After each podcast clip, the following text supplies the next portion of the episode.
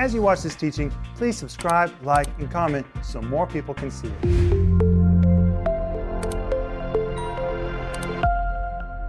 Welcome to Home Group. My name is Rick Renner, and we are waiting for you. The we is me, and Maxim Myasnikov and Denise Renner. Welcome, guys, to Home Group. Thank you, Rick and Home Group. Welcome. We are having so much fun with you doing these home groups. Are you learning a lot?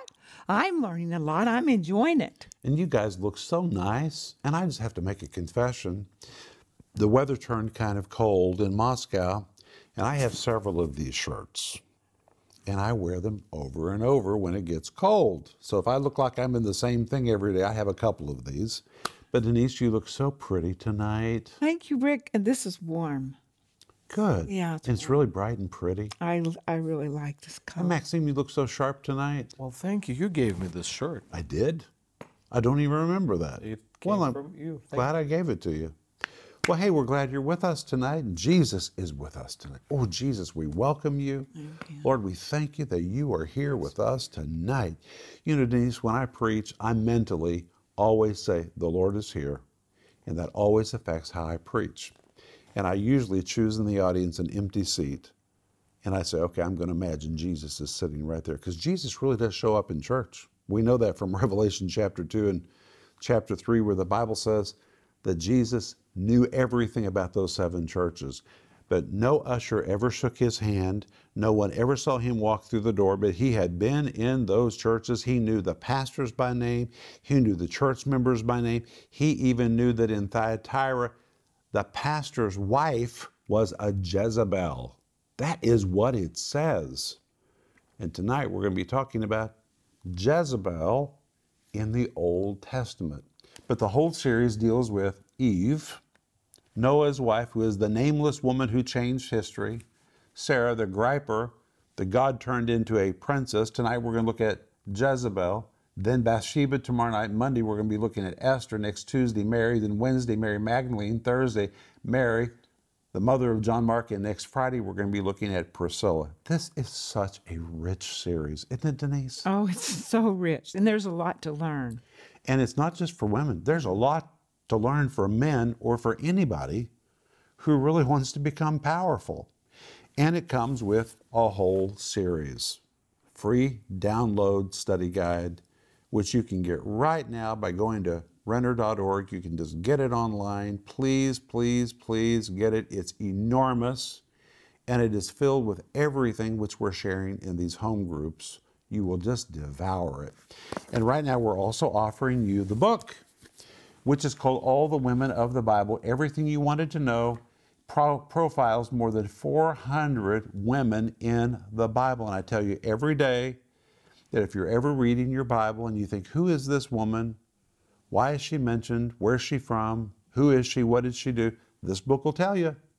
And it's a book that you will go to again and again and again and again. It's really a study reference, and we want you to have it, so we're recommending it. Denise? And ladies, I want to rec- my, recommend my book to you, Who Stole Cinderella, because have testimony after testimony of women's lives that have been changed and even divorces that have been stopped. You might say, well, what, why is it called Who Stole Cinderella? Well, you, maybe this didn't happen to you. It sure did happen to me. I watched Cinderella, the fairy tale, so many times when I was a young girl. I just envisioned myself like Cinderella. And someday I was going to marry Prince Charming and I would be the princess. And so I married Prince Charming, and I guess he got a princess. But life comes along and does challenge Cinderella and Prince Charming.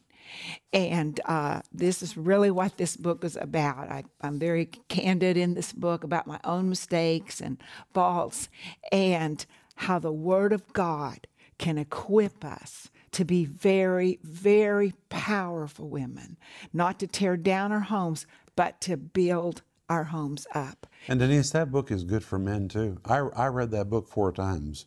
Any man would benefit from reading that book. Yes. And women, I just want to say you have within you the equipment to build up your home, and this will encourage you.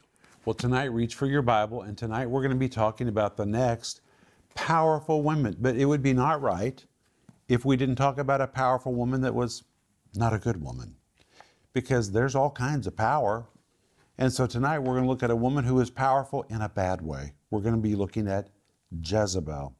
And I've said in previous programs that I've never met a baby whom a parent called Jezebel. Have you, Denise? Never. What would you do if you walked up to a little baby and said to the parents, Oh, what is her name? And they said, Jezebel. I would laugh my head off. I- am really afraid I would start laughing. Who in the world? I would think, what is wrong with these parents that they named their daughter Jezebel? That is just a legendary, notorious name. And there was a woman in the church of Thyatira, she's written of in Revelation chapter 2, and Jesus calls her Jezebel. That wasn't her real name, but she was a Jezebel. And when you read it in the Greek text, it says, I have something against you because of that woman Jezebel. That's what the King James Version says. The Greek actually says, the wife of yours. It was the pastor's wife, which meant he was an Ahab. You know, if there's a Jezebel, there's got to be an Ahab. There's a whole story there. And by the way, you ought to order my whole series called Christ's Message to Thyatira. You'll learn all about not only Jezebel, but also all about Ahab. It's amazing what happens when an Ahab and Jezebel get together. I've known a couple of them in my life. Ay, ay, ay. But tonight, we're going to be looking at Jezebel. So reach for your Bible, and we're going to return to our subject what do we know about Jezebel? I call Jezebel the epitome of an evil woman. She was a no ordinary woman. In fact, Jezebel was beautiful. She is whom we would probably call a striking woman, one of those women that walk in and everybody just stops and says, That woman is striking. She captured everybody's attention. And in fact, she was so captivating that Ahab, decided to marry her. And the Bible tells us in 1 Kings 16:31, and he took to wife Jezebel and went and served Baal and worshiped him. Well, in 1st and 2nd Kings, we're told that Jezebel came from Phoenicia. Her marriage to Ahab was a politically arranged marriage which was intended to unify the peoples of Israel with the peoples of Phoenicia. But when Jezebel came to Israel, she brought with her her god, which was Melkart, who was a form of Baal. Now, I have to tell you the truth. I was going to buy something for my personal collection of biblical artifacts. I found a real chalice from this very period, and the chalice was made of bronze, and the bottom part of the chalice that the, the stem that held up the chalice was Baal. And Baal's arms were holding the chalice, and this was a little artifact which was to be used in the worship of Baal. And I looked at that and I thought, I don't want that in our property. I don't want that anywhere near us. Even to this day, that is how bad Baal was. But you know why I wanted it? because it is so rare to find a statue of Baal. You know why it's rare to find a statue of Baal? Because God commanded that every statue of Baal be destroyed. So there aren't very many of them. God said, eradicate it, liquidate it, get rid of it. This was a bad, bad, bad religion. And it's still so bad, I didn't even want an ancient artifact of Baal in our property. This was just bad. And I wish I could get into it with you, but it is so sickening if I tell you about the worship of Baal and all the sexual grossness attracted to it that it would offend you if I told you. And when she married Ahab, she brought it from Phoenicia into the lands of Israel and she promoted it.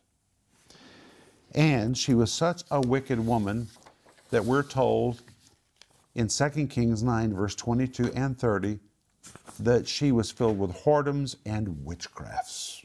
Whoredoms and witchcrafts. And in 1 Kings 18, verse 4, it says, Her wrath was so great against the prophets of God that many prophets of God hid from her. They hid from this woman. That's a powerful woman. And at 1 Kings 19:2, she even threatened the life of Elijah and claimed that her voice was equal in authority to the voice of Elijah. This was really a manipulative woman. She was devious, she was manipulative, and she controlled the people like puppets, including the whole land of Israel indirectly, indirectly through her husband's throne. She didn't sit on the throne, but she worked him like a puppet and worked through him and manipulated through him the entire land of Israel. And when you read 1 Kings 21 25, listen to what it says. But there was none like unto Ahab. He was a bad number all by himself, who did sell himself to work wickedness in the sight of the Lord. But listen to the end of the verse. Whom Jezebel, his wife, stirred up. It shows the power of a wife. She really promoted wickedness through him. She just pushed him in that direction. Day in and day out, this wicked woman incited and manipulated her husband to do what she wanted him to do. That was the character of Jezebel, which is why I call her the epitome of an evil woman or the epitome of a manipulator. She was a manipulator. I'll give you an example. Denise, you and I have talked about this many times. Once Ahab, who was just a grown up brat on the throne, wanted to purchase his neighbor's vineyard. His neighbor's name was Naboth. Naboth rejected the offer because it was his family property. And Jezebel acted like a brat, a spoiled child, went home, cried, got depressed, went to bed. And we're told in 1 Kings 21 1 through 4 that Ahab was so depressed that, like a spoiled child, he went home, refused to eat, is laid in his bed. And when Jezebel saw Ahab sulking and sad and learned what had happened, she concocted a scheme. She was a manipulator to get him what he wanted. And she began writing letters in Ahab's name. He didn't even know about it. She just began writing letters in Ahab's name and manipulated two people to falsely accuse their neighbor Naboth of things that he never did and he never said. And because of this fabricated crime, she then ordered that he be stoned to death. And we're told in 1 Kings 21 5 to 15 that once Naboth was dead, Jezebel came to her husband who was sulking and laying in bed and said, Get up, I got it for you. I got you that land. But she killed somebody to do it. This was a bad woman. In fact, she was so evil that Elijah eventually prophesied not only would her blood be licked up by dogs, but her body would be eaten by them. This is a bad woman, Denise. This proud, strong minded woman carried out foul schemes. She was influential. She was persuasive, but it was wrongly directed. There's nothing wrong with being a strong woman. We need strong women. But when you're strong, whether you're a man or whether you're a woman, it has to be directed by the Lord or it results in a bad way. And this was a woman with no touch of God on her life, but she was a strong woman out of control. Her manipulations destroyed her husband, destroyed her own sons, and she polluted an entire nation. And her death was dreadful. It was just like Elijah had prophesied. Listen to this 2 Kings 9:10. The Bible prophesied, and the dog shall eat Jezebel in the portion of Jezreel and there shall be none of her to bury. Nothing left of her to bury, nothing of her to honor, just disappeared, gone. Not even a grave. After her husband Ahab had been killed, Jehu was anointed to be king in the place of Ahab. And Jezebel was very angry about that and was doing her very best to manipulate control out of the hands of Jehu back into her own hands through her son Joram. Notice again, she's working through people. She can't be king, she can't be queen, so she's working through her son, trying to get her authority back. And the Bible tells us in 2 Kings 9:30, and when Jehu was come to Jezreel, Jezebel heard of it. Look at the defiance of this woman. And she painted her face and tried her head, tired her head, that's what it says, I'll explain that in a moment, and looked out at a woman, at, at, at a window. Rather than humble herself and apologize and save her life and submit herself to God, she defiantly painted her face. This is a picture of somebody so arrogant, standing up to everybody, defying everybody.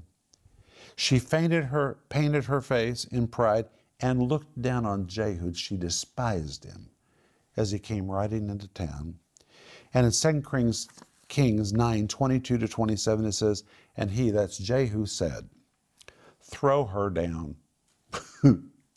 throw her down. So they threw her down, and some of her blood was sprinkled on the wall and on the horses, and he trode her underfoot. Honey, he trampled her. He trampled her. With all that paint on her face, her body being trampled.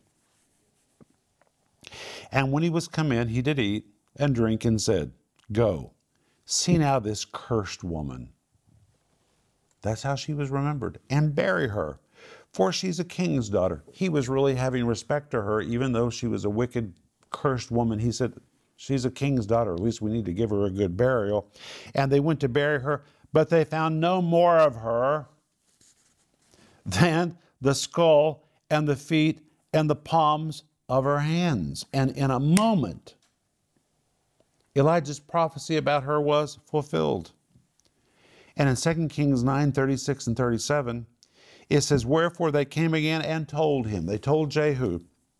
And he said, This is the word of the Lord, which he spake by his servant Elijah the Tishbite, saying, In the portion of Jezreel shall dogs eat the flesh of Jezebel, and the carcass of Jezebel shall be as dung upon the face of the field in the portion of Jezreel. So they shall not say, This is Jezebel. In other words, there was no monument, there was no grave where they could say, This is Jezebel's grave. There was never a grave for Jezebel. She was eaten by dogs who then went to the bathroom. That's what it says. And she just became dung on the field.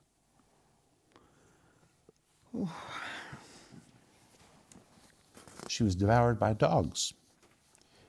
And when the dogs were all done, all that was left was their defecation to fertilize a nearby field. But for me, this brings up a very interesting question. Why wouldn't the dogs eat her head, her feet, and the palms of her hands? Palms of the hands and the feet also have meat and fat on them. They could have eaten the skull. Why didn't they eat the feet, the hands, or her head? Denise, when you've read that story, have you ever wondered why? Yeah, I have. Have you ever wondered why, Maxim? Uh, that's interesting. I never thought of it. Well, let me help you find the answer. Proverbs 6 16 says,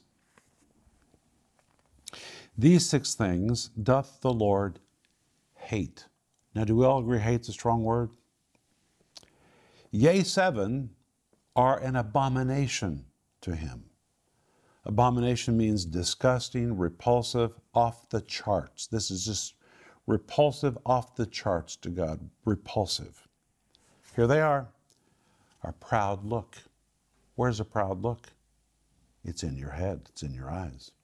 She defiantly painted her eyes. Her whole countenance in her face was arrogance. A lying tongue. Where's the tongue? It's in the head and hands that shed innocent blood. Her hands had shed innocent blood. Wait a minute. Look at verse 18. The end of the verse says, Feet that be swift in running to mischief. Her feet were running to mischief her whole life. Jezebel had committed all seven of these abominations. She was so full of pride, eyes even painted with pride, that the dogs didn't want to eat her head. Even the dogs found her head to be disgusting. The dogs didn't eat her hands because her hands had shed so much blood, the dogs didn't want to taste her hands. The dogs wouldn't eat her feet because her feet were constantly running to mischief. Jezebel had, are you ready? A proud look. Jezebel had a lying tongue. Jezebel had hands that shed innocent blood. She had a heart that devised wicked imaginations. She had feet that were swift in running to mischief. She had a mouth that bore false witness and spoke lies. She had a reputation for sowing discord among people, or we could say she was arrogant. She was a lying woman. She hurt people with her words and actions. You ever known a woman like this? They are rememberable. She connived and manipulated to get her way. She interfered in other people's business. She was given to mischief. She was a source of strife and making up stories. That's how the Bible described her. She lied. She connived. She manipulated. She destroyed her own husband. She destroyed her children. She tore down her own house and tore down the whole nation with her own hand. Her own hands. Proverbs 14:1 says every wise woman builds up her house but the foolish woman plucks it down. Now we're talking about Jezebel in the context of her home, her children, and the nation, but you don't have to be married to be a Jezebel. And by the way, there are some men that have a Jezebel spirit as well. They're manipulators, they're connivers. They work people like puppets. It can apply to a woman in a marriage. A Jezebel can be in a family. Uh, there can be a Jezebel in a nation. There can be a Jezebel in the church. There can be a Jezebel in the workplace. A Jezebel can be anywhere. Of course, men can do the same thing. They really can. But this series is not about men. We're going to get to men later. This series is about women. Now, listen, women are powerful. Denise, women are powerful. You're powerful. You're so powerful that you can either help me or you can stop me. Women are powerful. Godly women build up, ungodly women tear down. And there's nothing wrong with being a strong woman. But if you are a strong woman or if you're a strong man, it has to be submitted to the Spirit of God. It has to be submitted to the Spirit of God. And Denise, I was thinking about Jezebel. Here she was, a striking woman, the daughter of a king, talented, persuasive, obviously. What if she had changed her heart and submitted all of those gifts to God? Think what a blessing Jezebel would have been, and today everybody would be naming their babies Jezebel. True. She had an opportunity. She really did. But instead of bringing people to God, she was taking people away from God. I think that's one of the worst things that she did. And we all have that opportunity. We have to choose what we are. And that's why I want to end with Romans 6:13. Listen to this verse. Neither yield ye your members as instruments of unrighteousness unto sin, but yield yourselves unto God as those that are alive from the dead, and your members as instruments of righteousness unto God. Do you know that word instruments is used twice in that verse? And do you know in Greek, both places, it's the word weapon, which means every one of us are weapons. I'm a weapon, you're a weapon, you're a weapon, you're a weapon. We're all weapons. And what kind of weapon you are depends on who's controlling you. If you've never yielded yourself to God, then you probably are a weapon of unrighteousness. It's bad. That means you're going to kill. But if you yield yourselves to God, you become a weapon of righteousness, which can heal. It can bring peace. It can drive out the enemy. What kind of weapon we are depends on what's happened inside us. This has been good, but tomorrow night We're going to talk about an adulteress that God worked inside of, and God turned her into a godly woman. Go to bed. We'll see you tomorrow night. Bye bye. If you enjoyed that teaching, please subscribe, like, and comment so more people can see it.